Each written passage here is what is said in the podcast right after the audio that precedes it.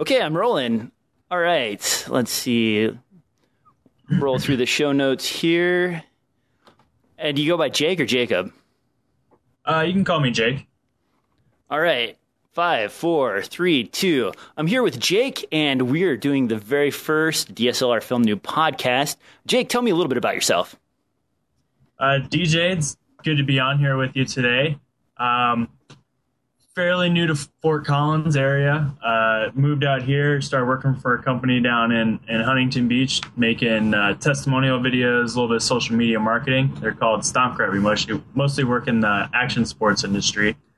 Um, but, you know, I'm, I've always been interested in uh, film, video, audio. Went to school down in Georgia State, which is where I learned most of it. And, uh, you know, always been a big fan of your podcast and excited to be here today. Awesome. What do you shoot on? Uh, I shoot on a Canon 5D Mark III as my primary, and then I have a Canon T2i that I had in college that I use as a secondary, which I'm actually thinking about ditching for uh, some more audio gear. You know, honestly, the uh, T2i is still a pretty trusty old camera that works pretty decently for like uh, 120, 130 bucks now. Oh yeah, it, it works great. Um, but you know, I, I picked up one of the the new Note fours that shoots 4K, and I've been pretty impressed with the videos so far. And just as a secondary, I've been thinking about just kind of mounting that up. Really, do you do you feel weird shooting on a tablet like that? You know, holding it up and being that guy, or is it comfortable well, enough?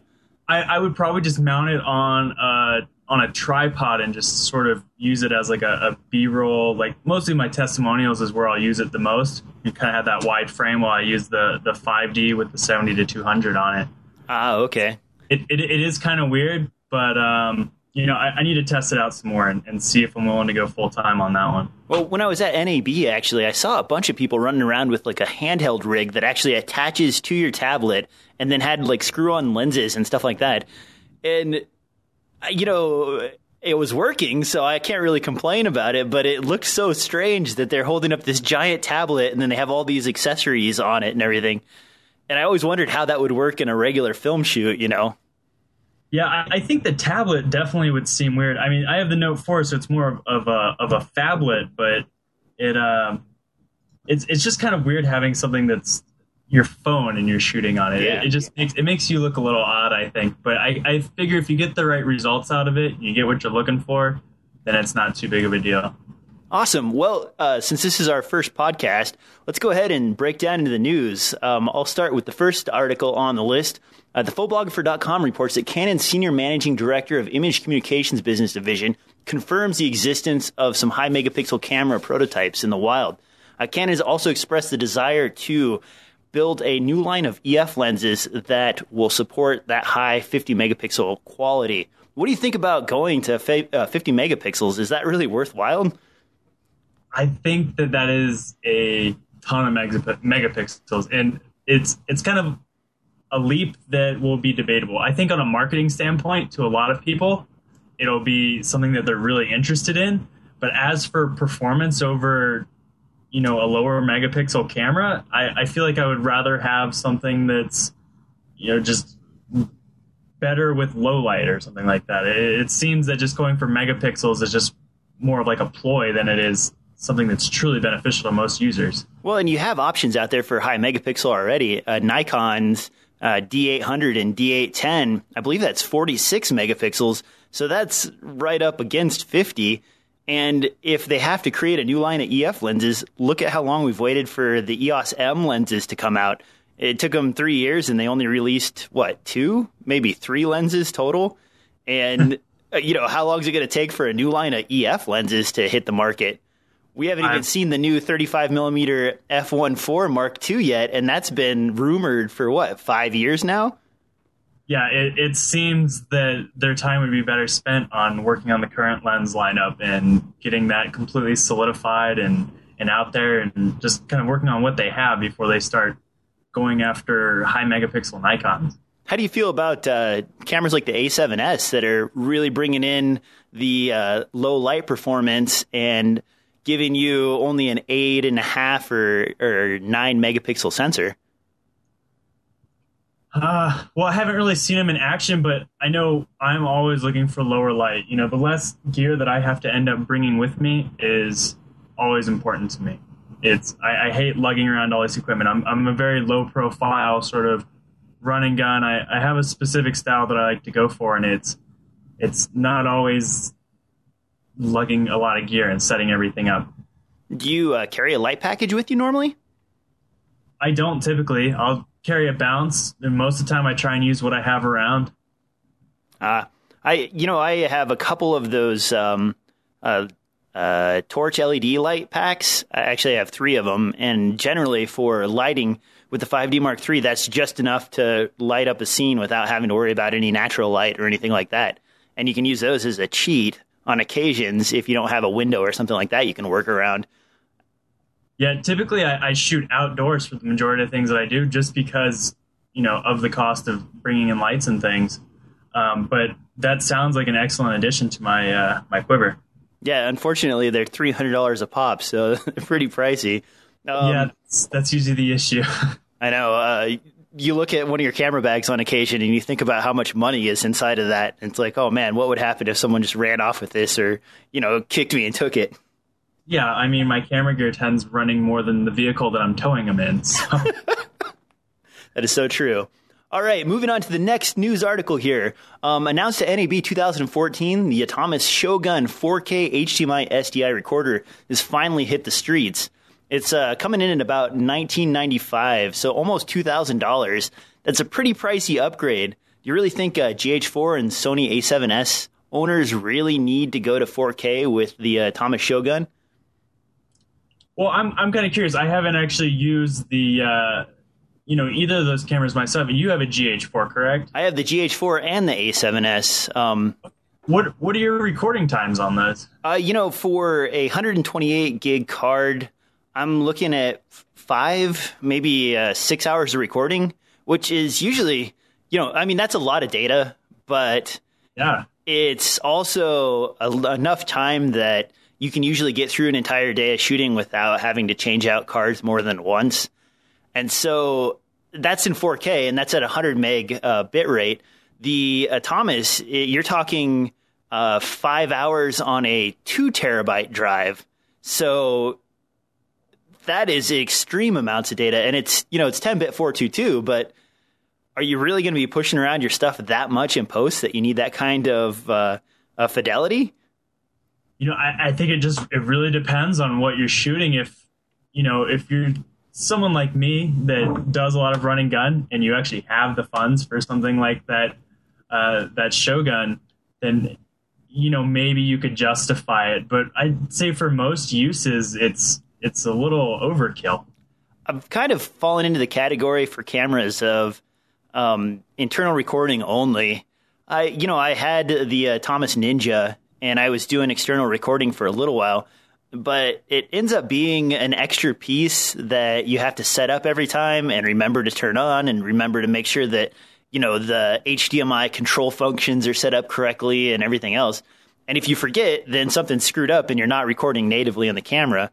If you have a camera that records internally, I, I would almost rather see uh, uh, H.264 uh, 4K added to these cameras as opposed to trying to lug around an external uh, recorder like that. Yeah, absolutely. I can I can definitely understand that. You know, there's already enough gear that you're lugging around. Although I would say that you know, in uh, since it does have the XLR inputs on it, it could be a decent replacement for one of your external sound recorders, and that way you're recording both into one item instead of still having two separate recordings that you have to now merge together.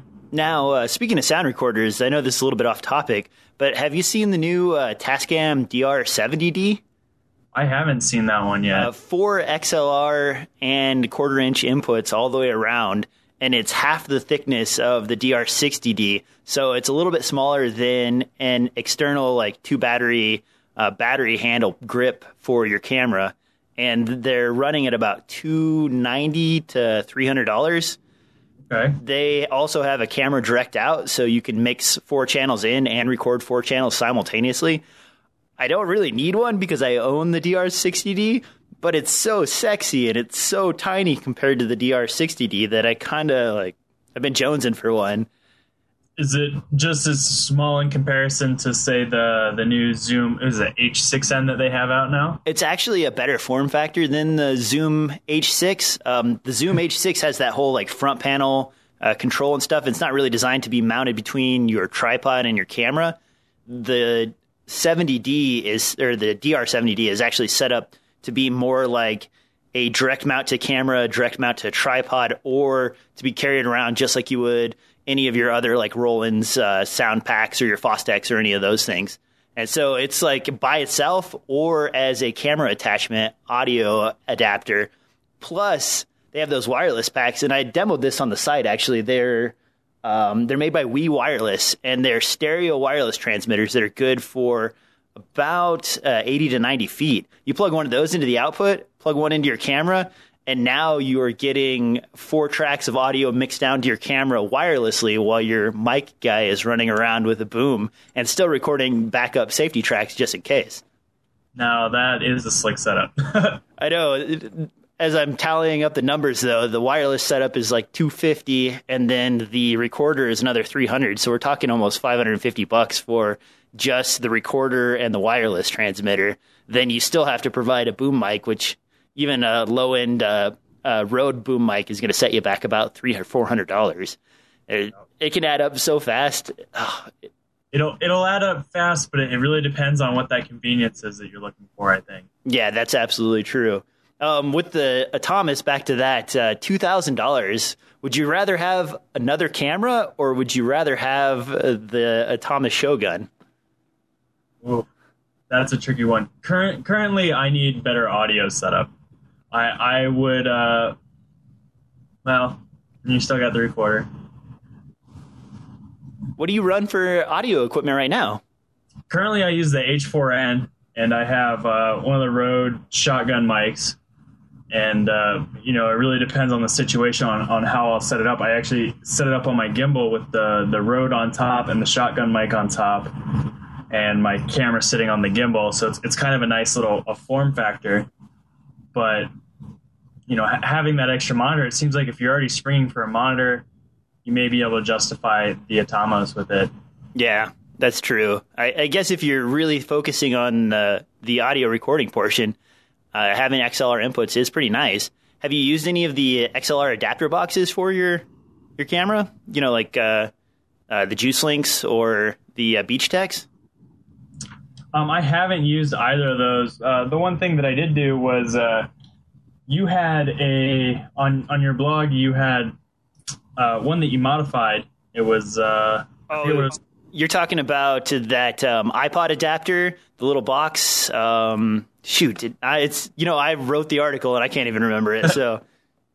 yeah, I, I, forget what it was called, but it was it was your adapter that you modified, and I ended up using one of those for a little bit, and that was kind of nice for like a, a handheld form factor. Yeah, um, I keep one of those around. Actually, I, I, ended up making two of those, and I believe they're the, called the iRig Pre. I'm looking this up right now. That's, that's what it was, the iRig. They're like thirty-five dollars. They have phantom power built in, uh, along with about thirty or forty dB of gain, so you can plug a mic directly into them, and then with the modification, you can just run a, an eighth inch or three point five millimeter cord right out of the back of it and into your camera. And it's not it's not the end of the world like going to change everything but for $35 it powers a uh, phantom power microphone and it gives you audio directly in your camera that's fairly decent in a form factor that's what you know the size of your thumb. Yeah and it's it's really about being able to plug in those those xlr the, the nicer microphones into your setup. I mean if you have to go with uh, uh, essentially a headphone jack you're kind of diminishing what you can do Oh, yeah, I agree totally. All right, moving on. Uh, 4kshooter.net has posted a video from Vimeo user Giallo Calcia. Am I pronouncing that correctly? Uh, basically, this demonstrates the use of Adobe Camera Raw with uh, 4K footage from the GH4. Um, people who've been shooting on 5D Mark IIIs might be familiar with the Adobe Camera Raw plugin for working with DNG files from the Magic Lantern hack. Uh, is this something that would really change your workflow? Do you think you'd really go into uh, Adobe Camera Raw to start editing your footage? you know, to be honest, I have tried it before with the with the 5D Mark III, and it's it's just it's very bulky. Yes. Um, you know, ha- having something that's that's native to you know Premiere is what I edit in. Um, being able to do it natively just works so much better than than trying to go in and alter all your footage first and then bring it in and then alter it more. It just it becomes clunky, time consuming, and it's it's it's really difficult to work in. I actually didn't get to watch the video. Um, the link I had wasn't quite working. Oh shoot! Uh, Sorry about that. Oh, no worries. These are my test show notes. I whipped these up fairly quickly, so. No, no worries. Um, but I mean, like I said, I, I have used it myself, and it just it it feels clunky essentially. I honestly avoided most of the raw shooting on the 5D Mark III. I tried it once, and I agree completely. Messing around with all those DNG files and trying to organize stuff, and then going through all the steps. Sure, it gives you a ton of control for exposure and all that stuff. But if you just get it right to begin with, then you don't really have to worry about having all that sort of leeway to fix it in post. And oh, it's such a hassle when you're editing, it's hard enough to make yourself sit down and actually get into Premiere and edit what you have to work on for the week. Then adding three or four extra steps where it just becomes like a teeth pulling exercise. Oh, I'm sorry to all those guys that shoot raw out there. I don't mean to insult you. It's just that, man, it's a hassle. Yeah, no, I, I did the same thing for a while. I used it on my 5D Mark III. It, it, it felt too bulky. It wasn't really a, a, smooth workflow. I felt like I was just spending more time than it was worth. So I've more or less stopped using it. I you know I, I hope that something a little bit more native comes along and makes it easy so I could use my 5D Mark III without having to you know upgrade to something else. But I, I just don't see it happening anytime soon. One of the big um, um hopes in in my my back they're back in my mind is that uh, Redcode will be released as something for every camera because you know red's kind of faded in the background as a camera that's not really used by people on a lower budget anymore. They've kind of niched out a, a higher end market. But if they release Redcode for a raw format for other cameras imagine being able to use that as your native editing for you know manipulating your exposure and stuff like that as opposed to working with freaking image files that are huge and you have to sequence and everything else and then sync your audio up with and all that. Redcode is so much nicer. I don't know if you've used it or not. I, I have not gotten the chance, but that would be something that would make life a whole lot simpler for us other users. Unfortunately, I think that uh, you know the marketing powers that be would probably try and refrain from that just to keep you using red. Although it would show a, a, a nice, uh, some good faith for all of the users that are out yeah. there that may use their reds in the future. Definitely. Um, reds are something that I usually only rent, and, and recently in the last three or four years, I haven't really even needed to do so because no one's really asked for it for a while, a lot of projects were like, "Hey, we need you to bring a red one to the scene," and like, okay, you know, you're paying for it. I'll write out the the rental charges, no problem. But now people are just ah, bring what you got. You know, you shoot you're shooting on a, a Canon of some kind. Yeah, yeah. Oh well, that's fine. You know, Canons are great. I hear they're excellent. You know, and so then that's it. You don't have to worry about it anymore, and it saves the clients money. And then it, uh, in the old days, Redcode did take a lot of processing. Now it doesn't take hardly anything. A quad core uh, uh, i7 will take care of it. So you don't really even need the external boxes and stuff that were required in the past. Yeah, it, it seems that um, you know, as as the mainstream starts catching up to what's going on, you know, the red was the big thing for a while, and it's it, it has, like you said, sort of faded into the background. Um, you know that's really what's going to dictate what's what's essential is you know whatever your clients are asking for unless you're able to you know fund yourself all the time and do whatever the hell you want. Yeah i wish that was the case. Then uh, there would be a lot more creative projects if only. Um, okay, moving on from there, Adobe Lightroom 5.7 is now available for download. The new features include camera support for uh, some of the new release cameras, but it also includes an intelligent uh, utility that allows you to import uh, files from Aperture as well as Apple iPhoto. Uh, this basically is making Lightroom the, the only thing left for uh, people who are using uh, Macs. Are, are, you a Mac user or a PC user? I use a PC. and uh, you know I, I, mostly stick with Premiere Pro. I've I've worked on Apple's you know through school and through certain job projects, but uh, PC has really kind of stolen my heart. I think. Well, yeah, I'm I'm a PC user as well, so I guess I can't really comment to the loss of Aperture. I, you know, I don't lament any of that stuff. It's not the end of the world for me, but I, I kind of wonder how that's going to affect uh, photographers who are Mac only. Are they going to be willing to sign up for the nine ninety nine a month uh, photography plan from Adobe, or are they going to shell out the uh, what five hundred and fifty dollars for the uh, premium pack every year? I don't know. Yeah, I mean, to be honest, even most of the Mac users that I know still end up going with Adobe for a lot of their their stuff, and especially you know the um, the photo editing. Yeah, Photoshop seems to be a sort of standard as well as Lightroom. So, well, and maybe some of the Mac users out there can uh, give us some input. But uh, I, uh, do you have anything besides uh, you have iMovie, you have um, uh, the new X, which uh, everybody seems to complain about. You have Premiere, and then is Avid supported on on Mac? I don't even know.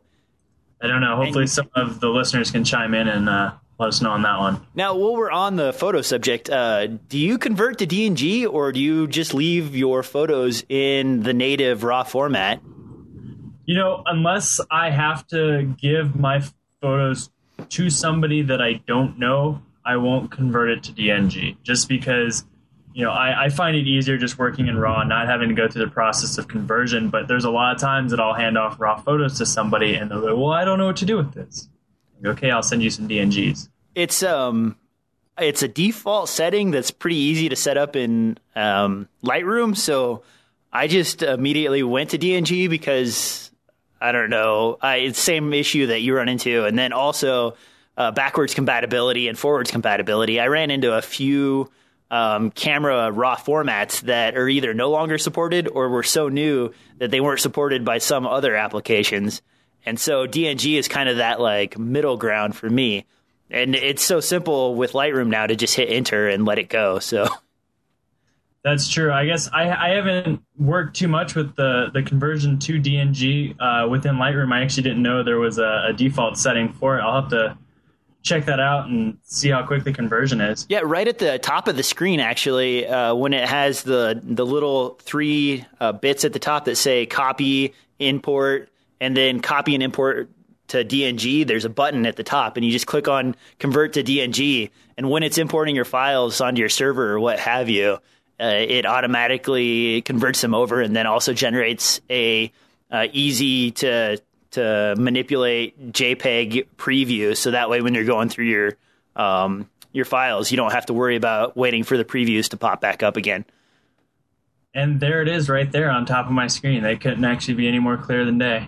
yeah, it, it's one of those things that if you don't think about it, you just do what you normally do and don't worry about it, or you know, wait for it to automatically import and click yes.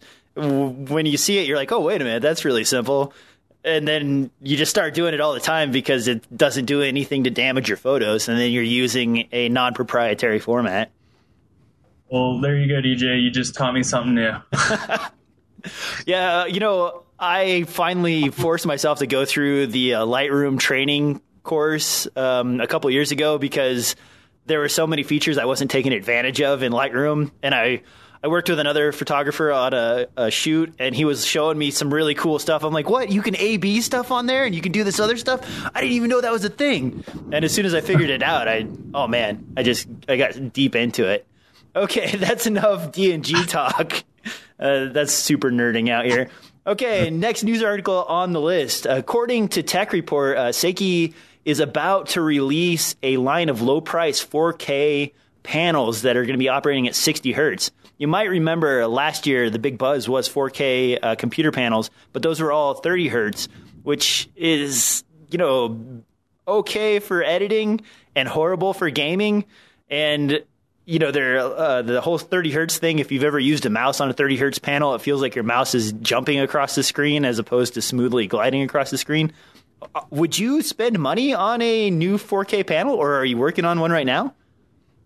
Uh, to be honest, you know, 4K is something that I haven't quite stepped up to. You know, I'm I'm still running the 5D Mark III. All all my footage is in 1080. I, I haven't really seen uh, too much of a push for myself to move on to a 4K. Um, I think it's something where if you're working in 4K, and I know the whole industry's moving into 4K, it's it's something to be considering. Yeah.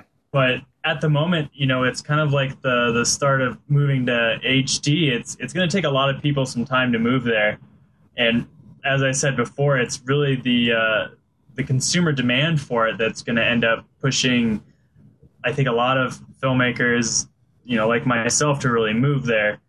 You know. Well, I'll tell you the one of the things I noticed because I run one of the Samsung uh, 28 inch 4K panels on my upstairs editing bay.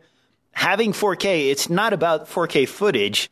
It's about being able to see a one to one crop of your 1080p um, video in your timeline and still have tons of screen real estate to work on your timeline, to add effects, to see previews and everything else. That's where it really shines for me. And then photo editing is night and day when you can actually see the entire resolution without having to zoom in of your photo. I mean, part of it is a little bit bad because you can see the grain when you were shooting at high ISO where you wouldn't normally on, you know, a 1080p screen, but it's also really handy because you kind of know what you're getting right away. The only thing I've really run into that's been painful for me as I get older is on a 4K panel, you have to set it to um, what's a non-offensive way to say this? Uh, you know blind man mode. You have to make everything really big so you can read the words and the icons and stuff because it's a 28 inch screen and with that many pixels the words are you know the size of pencil lead. And so when you make it bigger that's fine but not all the programs uh, realize that you've set your preview to 125 or 150%. So then you have to get really close to the screen in order to actually read what it says in some in some applications. And I find myself like putting my glasses on and then getting really close to the screen and trying to read stuff in order to figure it out. But those panels are so cheap right now compared to what they were about 2 years ago. The Seiki panels are down to like $250 for a 30 hertz 4K panel and the Samsung offering, as well as the Asus offerings, are the 28 inch versions, and they're down to about um, 400 bucks. So buying a 4K panel is almost in the range of buying like an Adobe uh, color grade panel uh, from about two or three years ago. It's it's starting to become somewhat affordable.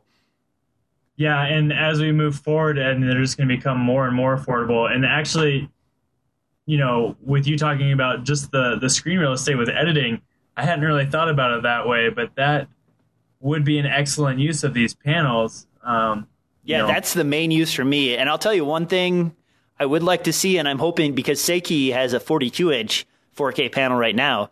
If they release another 42 inch 4K panel, I would immediately trade in my 28 inch 4K for that because 4K at 28 inches that's it like the borderline of hurting my old eyes. I you know I, I, can't read that stuff. But going to 42 inches at 4k that's about the right dpi for um, some of the 1080p monitors that you were used to a couple years ago or you're used to right now. I, am yeah. I'm, I'm working on as we talk right now i've got a, a 2560 by 1440 panel in front of me and even that's like at 28 inches is bordering right on the edge of being too small for the DPI for me to read what's on the screen.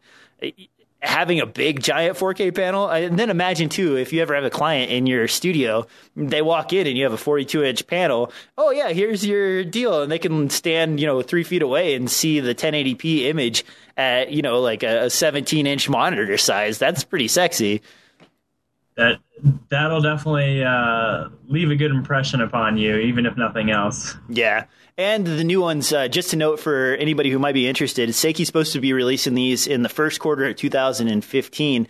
And the old 4K panels that are currently being released in 2014 are TN panels. I don't know how much you're familiar with uh, panel technology. Uh, it's it, most of it eludes me. So basically, what happens is with the TN panels. Uh, let's not get too deep into the technology, but the way they end up working is they're great for on-axis viewing. But as soon as you get off uh, by a margin of like 40 or 50 degrees, they start to color shift and they start to darken in areas. So as long as you're staring directly at it, it's fine. But as soon as you get to an angle, you start to lose color accuracy and everything else. These new panels that will be released in the first quarter of 2015 are VA panels, which are pretty close to IPS panels uh, in that the viewing angle is almost spot on all the way across, uh, up to I believe 170 degrees. Somebody can correct me if I'm wrong on that. Whatever. Anyway, the the point is, is they have a much better viewing angle, and these are 12-bit color space. So that means that you're getting pretty close to like a, a Adobe Color for your monitor. You could actually grade on it and get it set up properly if you have, say, one of those Spyder color calibrators or something like that. And so they're expecting these to be like $600 or under. And that's a really decent offering for that price. I'm I'm fairly excited about that. That is pretty exciting. I, that'll really push it away from uh, you know just people like you and I using it for editing and really using it more for you know living room use and all home use. Oh yeah, and there's well, you have to be careful right now though. Uh, some of the 4K panels for living room use aren't using the ratified version of HDMI 1.4b, which is the most current version that supports all the frame rates, all the frequencies, and everything else. So if you buy a 4K television right now, you could end up with one that's sitting in the gray territory between the standardization of 4K and the pre-standardization of 4K, which means hmm. like you could buy a you know the whatever next generation of Blu-ray player is for 4K and it won't work with your television. Or you could have a 4K signal and it might work for Netflix but maybe it won't work at 60 hertz or maybe it won't work for gaming or maybe it won't work with something else.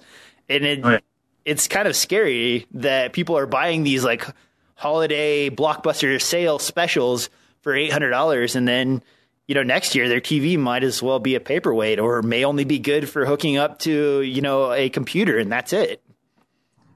Yeah, that is kind of frightening. Uh, that's the sort of news that uh, needs to be out there as well. That, you know, just like you said, just because you buy it now and it looks great doesn't mean it's necessarily going to work, you know, in the near future. All right, now moving on to discussion topics here. Um, let's talk about a rumor that I'm kind of excited about. Um, there's a rumor right now that the GH5 will be released at NAB this year, and they say it could offer 8K at 60 frames or at 30 frames per second and 4K at 60 frames per second. What do you think of that? I think that would be absolutely amazing. Um, personally, it's it's just something that would give you so much room to zoom, edit, do everything that you need to do with personally, one of the things that's held me off from 4K is the frame rates. I, I, like to shoot in a higher frame rate, especially for some of the things I do with, with real estate or action sports. It's it's kind of a necessity. Um, and also with the the Ryzen 60 frames per second, I'm sure they'll do higher 1080. Um, but as for uh, its its use, um, I don't know. It's it's going to be hard to say whether or not people are going to jump on that bandwagon so soon, especially with 4K kind of just becoming uh, commonplace. I guess. Well, right now the uh, GH4 is offering what I, I, believe it tops out at 96 frames per second, which I don't know if you've used that. Well, uh, you are not a GH4 shooter, so uh, obviously not. But the it's a little bit softer at 1080p at that high frame rate, but it it also gives you some really awesome capabilities for uh, stabilization in post. Um, sometimes I'm lazy and I don't want to bring a lot of gear in or um, earlier this year I was in California for five months shooting, and I had to do a lot of stuff in uh, fish hatcheries and at some of the larger dams, and I had to climb stairs, I had to go up and down all the time, and I wanted to carry as little gear as possible. Sounds like uh, the police are out there. oh. um, Whoa, what's going on, guys? All right. Anyway, um, the the point is, is I didn't want to carry a stabilization rig. I didn't want to carry a giant tripod or anything. So a lot of times I was just carrying my GH4, two lenses, and a monopod, and then I was doing handheld stuff at uh, 96 frames per second, and then I was scaling up a little bit so that when I was motion stabilizing, I wasn't getting any black edges and the client was completely okay with it. They looked at the footage and they're like, "That looks great," you know. And that's at 1080p scaling up a little bit. Now imagine 4K if you're shooting at you know 120 frames per second or 60 frames per 2nd mm-hmm. That's really sexy. I mean, you really have room to move, and you could even crop and pan as needed on top of motion stabilization. Yeah, and that honestly sounds like a camera that could bring me away from the the 5D Mark III right now. I mean, I uh, a lot of the videos that I've worked on, I'm on skis going up and down the hill. Oh, so crap. having as little amount of gear as I can is uh, is essential. Yeah, I've been shooting. Uh, I still kept I kept one 5D Mark III. I sold off my second 5D Mark III and picked up an A7S. And honestly, my GH4 has kind of been my go-to camera unless I need low light or I don't have to worry about a bunch of gear being carried around because lenses on the GH4 are just so dang small. I mean, we're talking stuff uh, two lenses fitting in the size of a small Starbucks coffee. That two lenses, two prime lenses, and you know, sure, your f1.4 and your f1.8 on micro four thirds isn't the same as it is on a full frame sensor, uh, but you know, it's still probably good enough for a lot of stuff. Most of the time, you don't need super shallow depth of field. And in fact, it sounds like you're doing ski stuff. Do you need that that much shallow depth of field in your work? Uh, you know, there has been a large move to shallow depth of field, like there has everywhere else. You know, everyone wants that sort of cinematic look to it, but you know, so many people are using GoPros that as as long as you're you're doing it right and you have some depth of field to it, you're going to stand out among the crowd. Yeah. Uh, honestly, for me, I, I use the shallow depth of field for talking heads. And then for actually running around and stuff, I'm usually shooting at f5.6 on a full frame camera or a little bit higher if I can get away with it, just so I don't screw up and get something way out of focus, especially if it's just me operating. Yeah, and you know when I'm actually skiing down the hill, hitting jumps, rails, things like that, it's uh, it's I, I usually boost it, you know, up around eight or nine. Yeah. Uh, so I, I think that ha- having that open depth of field would actually be pretty nice, especially for uh, those types of shots. Now, uh, one good thing about these uh, uh GH5 rumors is that the used market for GH4 has really come down in price. You can pick up a used GH4 for between about a thousand to uh, thirteen hundred dollars on eBay right now, and we're talking cameras with maybe like six months worth of light use that people bought really excited about and then didn't use as much as they thought. Uh, does that make it priced well enough that you might consider just having one in your kit for that? Yeah, I mean it's something where I would probably let go of my T2i and uh, you know save up a couple more well, hundred dollars. yeah, it's unfortunate how uh, how affordable the uh, T2i has gotten. Now reselling it is almost like I don't know. Yeah, it's, it's, to a point where you just hang on to it. Maybe I'll just save my pennies and uh, and make a leap to a GH4. See, see how I like it. Yeah, and uh, keep in mind too that you do have the option of the Metabones adapter now, and that brings you up to about uh, 1.7 crop on your uh, Canon lenses. So you can adapt those straight to the GH4. You don't get autofocus, but you know a lot of times you're not really using autofocus anyway. You're just setting it up, and then the focus peaking inside the GH4 is is really good. It, it, it works really well. Yeah, and I typically don't use the autofocus anyways. You know, especially for the video, it's it, it, well, it's non-existent on, on most of my cameras. Uh, the photos, obviously, but then I'm typically using my, my 5D. Yeah, I still grab my 5D as well for uh, any type of photo work I have to do. I cheat though when I'm filming. A lot of times I'll half press right before I start recording, and that's how I pull focus.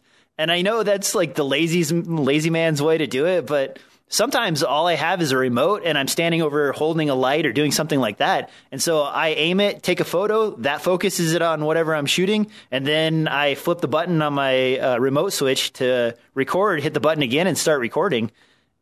Yeah, and that's that's actually an excellent way to do it. You know, when I uh, when I use my gimbal, I have the 5D on there, and I'll, sometimes I'll use the the 50 millimeter I have, and uh, I'll mount up my phone with the um, the, the DSLR controller, yeah. and you just double tap the screen, it'll focus, and then I start recording again.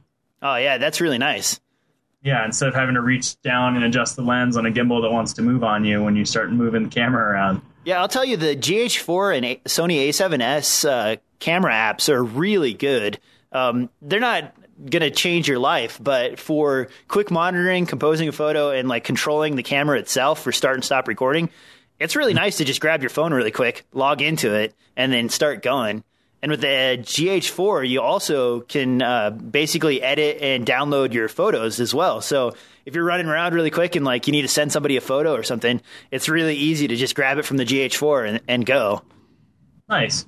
Yeah, that that definitely makes a, a good case for the GH4. I think you may have uh, pushed me into taking some of my funds and going and getting one. I was not expecting to like it nearly as much as as I have, but I have I put a recent post out with all the lenses I've got for the GH4 and I almost own an entire set of GH4 lenses now. I liked it so much. So, I've got everything from the 100 to uh, 35 and all the way down to I just picked up the 14 to 7 millimeter f4, and so I have the wide all the way up, and then I also I've got the Metabones adapter, so I can use my Canon uh, 50 millimeter f1.2 or f1.4 and get that sort of 85 ish equivalent out of the um, out of the GH4. And so that's just one more lens I didn't have to buy for the kit. And then I bought the uh, smaller um, 25 millimeter f 0.95, as well as the uh, uh, 17.5 millimeter 0.95. And those give you your super shallow depth of field if you need to shoot just somebody talking or something like that. And then you still have your regular set of lenses for normal application. How are those 0.95s on the, the low light end of things? Uh, the GH4, I found that at 4K, if I'm cropping down afterwards or I'm not I'm not using the whole 4K image, I can get to 1600 ISO without any issue. Uh, at 3200 ISO, uh, the footage really starts to get grainy. Uh, photos, if they're going to the web, are okay at 3200 ISO, but that's about it. Um, I was a little disappointed with the amount of slack in the uh, uh, 17.5 millimeter, which is the 35 millimeter equivalent. Uh, that one, it's smooth focus ring going one direction, but there's almost like a slight gear shift when you go back the other direction. So mm. As long as you stop first at the main point and then you're pulling back one direction, you're fine. But if you're switching back and forth, and rolling the focus back and forth, there's enough slack in there that it actually is somewhat noticeable in your footage and you have to cut around it. And for a thousand dollar freaking lens, uh, yeah, that's no good. Yeah, exactly. Uh, it's a little frustrating. Um, I end up actually, I have a Canon FD 50 millimeter f1.2, and a lot of times if I have to pull focus manually on the GH4, I actually grab that instead of the uh, Voigtlanders simply because they have so much slack in their focus ring. And I don't know if it's just because I got a bad copy or or what. And I've called Voigtlander and they're like, "Oh no, they're fine," you know. But uh, yeah, yeah, and maybe other owners of uh, Voigtlander lenses can uh, uh, chip in here.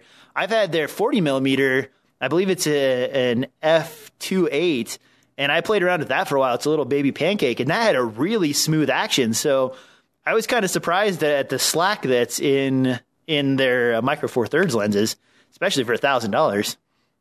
Yeah, that seems like for a thousand dollars, there should uh, there should be none of that within that lens. Um, it should be interesting to find out if there is anyone else having that issue, and it's kind of interesting that you call up their customer service. and They said, "No, no, no, it works fine." Yeah, I know. They basically like sh- shrugged me off. It was weird, and it's not the twenty five. The twenty five is smooth all the way through. It's just the seventeen point five. So I don't know. Uh, maybe I just got a bad copy and I, I don't know any better. Yeah, they're they're trying to pull the these aren't the droids you're looking yeah, for. Yeah, exactly. All right, uh, moving on to our discussion topics here. Um, this one's kind of on my end. I picked up a new editing laptop uh, while I was in California. My laptop ended up getting exposed to um, to fog, and I didn't realize it at the time because I'm I'm in Eureka editing on the coast, uh, you know, at a bar outside, and the fog rolls in, and I'm like, yeah, working just fine. And then flames shoot out the side of my laptop. well, it turns out that that fog has salt salt in it. It makes the water conductive, and it somehow managed to short out my graphics card inside of my old editing laptop. So I had to frantically scramble to pick up a new one, and I ended up going with the uh, MSI GS60. And I just posted a video on this actually, but um, the GS60 stock is about eighteen hundred to two thousand dollars. So it's a pretty pricey laptop, but it comes with a 4K monitor. It has a GTX 970 graphics card, which is about equivalent to a a GTX 680 desktop graphics card, which is pretty sexy for a laptop. And it also runs in an envelope of about 90 watts. So it's it only weighs four pounds. It's not super heavy, and it's a 15.6 inch uh, laptop. So you're not carrying like a monster beast around like you would normally with, uh, especially with my old editing laptop. It was 12 or 13 pounds. So th- this is a really nice move, but the stock units only come with either 128 gig uh, M.2 SSD or a 256 gig M.2 SSD, and that's actually two 128s in uh, RAID 0. So the video I just posted is actually an upgrade solution for that. I tore down my $2,000 laptop. Thankfully, I didn't break anything and um, upgraded it with a 512 gig M.2 80 millimeter SSD. And I believe the standard is a 2280. And then I also went ahead and threw in a one terabyte um, 840 Evo. Now, I don't know if you're familiar with 840 Evos, but I was super excited about them for a while.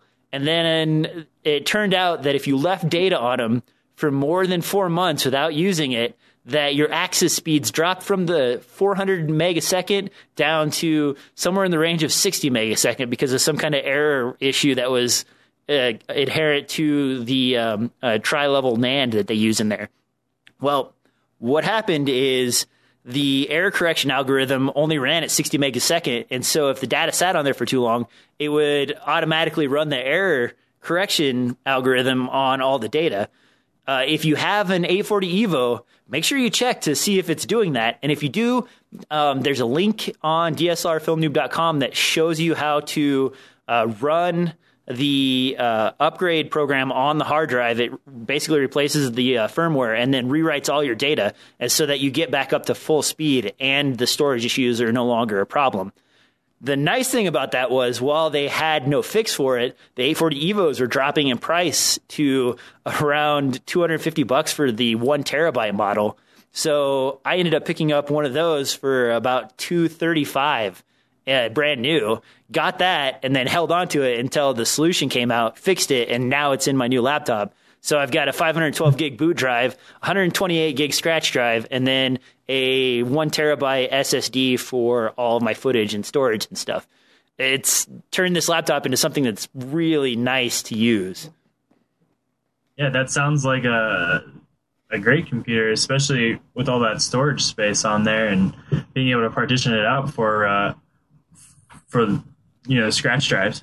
Yeah, the uh, the only thing to note on this, if you're a gamer, is that because of the technology that they use in the uh, 4K panel that's on this laptop, you are actually limited to a maximum of 48 hertz.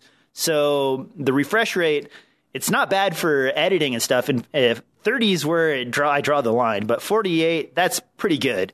Um, but if you're a gamer, you're going to run into some tearing issues and whatnot on your games. You're going to end up actually maxing out the screen refresh rate before you max out the GTX 970 on a lot of games, especially if you're gaming at 1080p. So keep that in mind. Um, you also can save a bunch of money if you go to the 3K version. Uh, it's about three or four hundred dollars cheaper than the 4K version, and the 3K version is I, I, believe it's capable of 60 hertz refresh rate. So that gives you a little bit more room to work with, and you still have a 3K panel on your 15.6 inch uh, monitor. Yeah, it seems like the 3K would be a, a, pretty decent option, especially if you don't plan on switching to, to 4K for the rest of your gear for a little while. All right, uh, last on the discussion topics I'm going to cover for today, since we're pushing up against uh, 50 minutes here. Um, the Canon 7D Mark II basically offering a 20 megapixel sensor versus an 18 megapixel sensor. It has the same focusing system as the 5D Mark III, as well as the video formats. You have up to 10 FPS for JPEG and RAW, and that gives you 1090 JPEGs or 31 RAW files continuously. And you have built in GPS and two memory card slots. Do you think that's enough to make the 7D Mark II worth upgrading to? Uh, from which camera would you say? Well, uh, the original 7D would probably be my first perspective. Uh, yeah. It had a better focusing system than the original 5D Mark II, but it was inferior to the 5D Mark III. And you've used the Mark III's focusing system for, especially for photography. It's pretty sexy, right?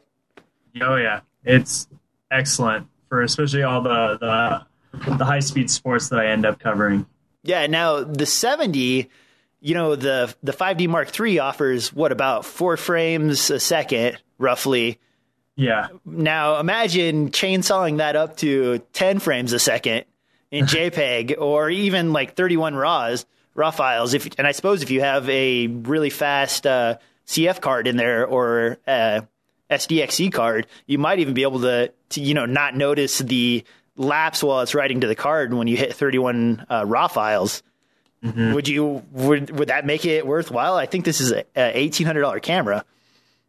I think at eighteen hundred dollars, you know, it, it, it sits on a line where I'm not sure if I'd I'd want to go to it. You know, I typically don't have an issue with with how many photos I can snap in a in a in a sequence, um, and that's you know a lot of a lot of the action sports that I end up doing.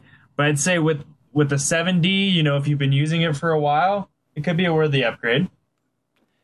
Yeah, uh, on the GH4, it has a pretty high frame rate. Um, you can crank out, I, I, believe it's 10 frames a second. It might be 11. I think it's 11. But uh, I found myself actually using it for little stop motion clips now and again.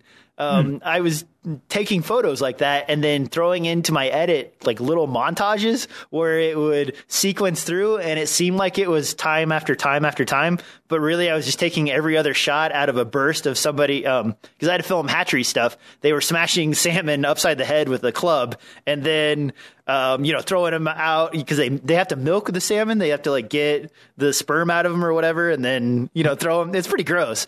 But I was filming that, and then I was taking these motion uh, shots where I was just uh, holding down the shutter and taking a bunch of pictures of them doing that, and then breaking it up into a montage. And it ended up giving me some cool effects that I wasn't expecting. And with a full 16 megapixel image to work with, it's gives you plenty of real estate to move all over the place. So you can do like little cheesy pans and stuff like that to like really bring things together. What is the uh, what is the cost on the GH4 currently? Uh, brand new. It's uh, you can find it for as low as fourteen hundred. Um, Amazon has the best deals right now. B&H did have a deal for a while where it was uh, thirteen ninety nine uh, with some extra stuff, but that expired a couple couple days ago. Um, Amazon has their uh, warehouse deals, and you can find them for thirteen hundred bucks to twelve hundred dollars. Uh, I mean, am I like convincing you to like pull the trigger right now? No, no, no. It's just uh, you know, it seems that cost wise, it, it would seem more effective just to go with the GH4 rather than the the 7D Mark II, unless you're really you know a, a Canon fan that's you know stuck on them. Well, and even if you're invested in in Canon gear, I almost, you know, I'd almost say moving to full frame with something like the 6D might even be a better option than going to the 7D Mark II. The only real thing I can see the Mark II being um, a must have is for, you know, sports photographers or people who are doing like nature stuff who really need that extra um, frame rate. Plus, they want to have, they actually do want to have the crop so that they can get a little bit more reach on their sports shots and on their animal shots, you know. Um, I know that's why a lot of people choose the uh, 1D is because you get 1.3, so you get a little bit more reach out of it, but you're still close enough to full frame that you kind of get that look. Yeah, and you know, like you've touched on, it's it, it, I think it really comes down to what your use is, and I, I think you covered some good ones there. Um, for me, you know, most of my action sports tend to be video is what I focus on. Photography, I, will I'll touch on every once in a while, but I think the the 6D is one of those cameras that I've wanted to get as a secondary for a while. Um, I like I said, the the 7D it kind of sits in this on the line. You know, it, maybe it'll work for you. I, I, don't think it would be the camera for me though. The 6D has come way down in price too. Um, yeah. they're down to like twelve hundred dollars new. Uh, the only thing I will note about the 6D, and no one ever talks about this, is that even though they advertise it as a full frame camera, it's actually 98% of full frame. So, because I was doing a side by side with the 5D Mark III and the 6D, um, and I couldn't get the shots to look right, and I couldn't figure out what the heck I was doing wrong. So I started reading all the literature, and in fine print, it says equivalent to full frame, and then you look at the actual frame size, and it's 98% of full frame. So it's actually like a 1.05 crop or something like that, which is just a little bizarre. Thought I'd throw that out there since no one ever mentions it. No, that is good to know, and I, I had never actually heard that either. yeah, they don't. Nobody says it anywhere. It's it is. It's not frustrating unless you have a 5D Mark III in one hand and a uh, 6D in the other hand, and you're trying to take the exact same shot, and you're like, "What is going on here? I cannot get this to work right." Yeah, it, it seems like you know such a small margin that it probably doesn't bother most people, but you know, as a reviewer such as yourself, I, I could see that being frustrating, especially during uh, review that you're trying to do between two cameras. All right, so we've covered the, the basic news articles. We've hit the uh, topics I wanted to bounce around for discussion this week. What is your pick of the week or the month? my my pick of uh, of the week, especially since this is my first week, is going to have to be the focus shifter that I helped develop uh, a few years back. Um, you know, there's a lot of lens mounted handles essentially that I've seen around but none that are quite as robust as what we created, which is, you know, the whole reason that we created them originally. Um, you know, having hard stops, marker board, and a handle that will fit on virtually any lens without having to change any parts out on it was just something that I wanted, especially as I've said, I, am very running gun with, with what I do. I, I like to have a, a small form factor. You know, I don't always use the marker board and stuff, but the handle just gives you that extra bit of throw that I find very helpful, especially trying to keep fingers out of the shot and such. Um, so, where can you find it, man? Oh, you can find them on uh, focusshifter.com, and that'll actually direct you to thatthingyouLove.com. But they're also on B&H. Um, they're on, um, oh my gosh, why is the name escaping me right now? Amazon? Uh, they are on Amazon and Adorama. Adorama. Adorama is really one of our biggest supporters. They've they've been one of the best people to work with. Yeah, I, I know a number of the guys from uh, New York office, and they're pretty nice. They're easy to deal with, and they're usually pretty friendly. Oh yeah, um, and you know, like I've said, I, I use it for mostly running gun scenarios. Um, a lot of action sports. I actually shot in Laguna Seca last summer doing World Superbike, um, it was very handy there, and uh, in a couple weddings. Um, and typically, whenever I see someone around, I'll, I'll hand them a pouch and a, a focus shifter, and tell them just you know let me know what you think. All right, so tell me a little bit more about the manufacturing for your uh, focus puller. Uh, well, we have them injection molded down in Florida. We have uh, a vendor down there, and then we have them, the actual plastic pieces brought back up to Georgia, where we assemble them by hand. Um, you know, it's it's one of those things where I was helping my buddy Daniel um, with a Kickstarter video, and in return, as a broke person, I just wanted a follow focus from him. So he came up with some 3D printing and created it, and I was like, dude, this is badass. This is what we should sell. Now, one of the things I mentioned before we started talking is I actually use focus peaking for uh, a lot of this, and so I'm kind of I've never really developed a marker system. But for Canon lenses, um, how does that work? Does it handle like some of the lower end, like the 51.4 or 1.8 very well with the, your focus shifter? Yeah, I actually have it on my 50 millimeter 1.8. Um, that was one of the things that we needed was with the stock lens and the 1.8, they have such thin focus rings yeah. and the, the stock lens moves. So having any sort of follow focus on there just doesn't work very well but we made a band that was thin enough to fit on any of those lenses um, without really Ill, Ill effect to them. The other question I have is, what do you do about end stops? Because I know like the uh, five or fifty one four and the fifty one eight are kind of sloppy towards the end of their run. Do you just is there a built in end stop or how do you set that up? Um, on the marker boards, we actually manufactured uh, some hard stops, so you can put them wherever you want them, and then your your uh, your focus shifter will hit those, and that's where you where you know you need to stop. That's pretty awesome, man. And I was talking to you pre-show about this. Um, where are you going to uh, manufacture your next secret project, quote unquote? Uh, you know, we're not exactly sure what we're going to do about this. Uh, there's a good chance that they will end up being made in China. Um, as much as I'm not stoked about that, it's something where everyone wants that cheap bargain thing. And while we'll continue to manufacture the focus shifter and all of the larger parts in the U.S., and the new project will be manu- or assembled in the U.S., odds are they'll be molded um, in China. Well, just be careful if you end up in Shenzhen because uh, they're the lowest price uh, injection molding comp- area in China, but they're also the like least follow your directions and get stuff done. Um, I worked with several guys on a, a, number of projects, and they have nothing but horror stories about flying to China five or six times because the thing wasn't made the way they designed it. Yeah, exactly. And uh, you know, my partner Daniel handles most of that. He's pretty good about uh, about what he does, getting getting things done. Um, and I know if it's subpar, he will just move on to somebody else. Yeah, the other thing uh, you'll run into possibly is all the holidays in China.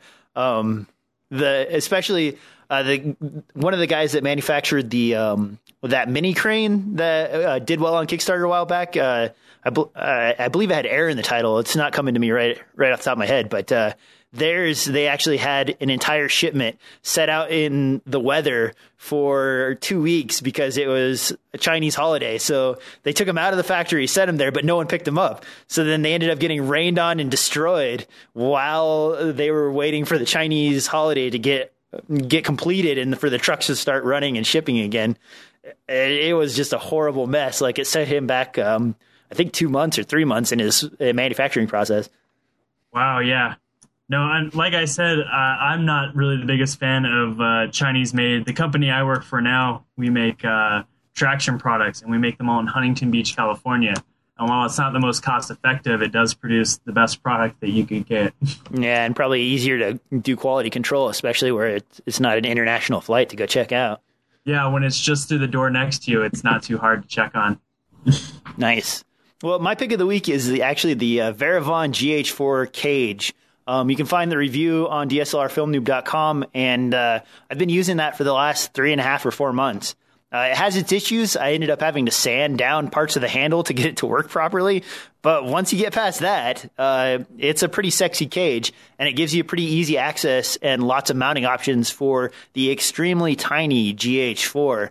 Uh, that camera, I cannot emphasize how small it is compared to a regular camera. It's like the difference between a T2i and a 1DC. That's how, how tiny it is.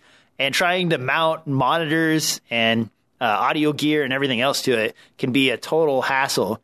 And if you look at my um, uh, mounting option there, I actually use the handle to mount a 3XLR input uh, juice link adapter to run that directly into the camera, and that gives you the option of recording uh, two ster- or two channels but a third channel that can be set at multiple volume levels. So you can record two channels into one mono track and those same two channels into the other track at a different volume level. So that way, if somebody peaks, you have a protected track that you can use for their audio. That's something that's really handy to have. Um, I still have never been happy with the size of the knobs or the setup guides that come with JuiceLink devices. They don't come with anything. You have to go to their website and like hopefully figure out how to use them. But uh, yeah, the uh, Varavon GH4 cage is pretty awesome. Nice, and I saw that uh, you had that on your blog recently as well, correct? Yeah, that's I covered that along with a bunch of pictures of it and everything, and you can check that out. Uh, uh, GH4 cage on DSLRFilmNoob.com. All right, Jake, where can they find you on the internet? Well, right now I'm sort of in a state of transition, but to keep up with me, you can find me at youtube.com slash Cloud City Films. It has, uh, you know, a lot of the things that I've done. Um, right now I'm working on a new blog as well as a new direction with some of the filming that I'm doing. Um, and with that comes a little bit of rebranding. So find me at youtube.com slash Cloud City Films and you'll be able to find updates from there. Awesome. Thanks, Jake. This has been a great podcast. I'm going to go ahead and throw in some applause here. I think that's the laugh track. Whoops, I might have screwed that one up. But uh, anyway, it was great talking to you today, um, and I will get back with you soon, man. Uh, this was pretty fun.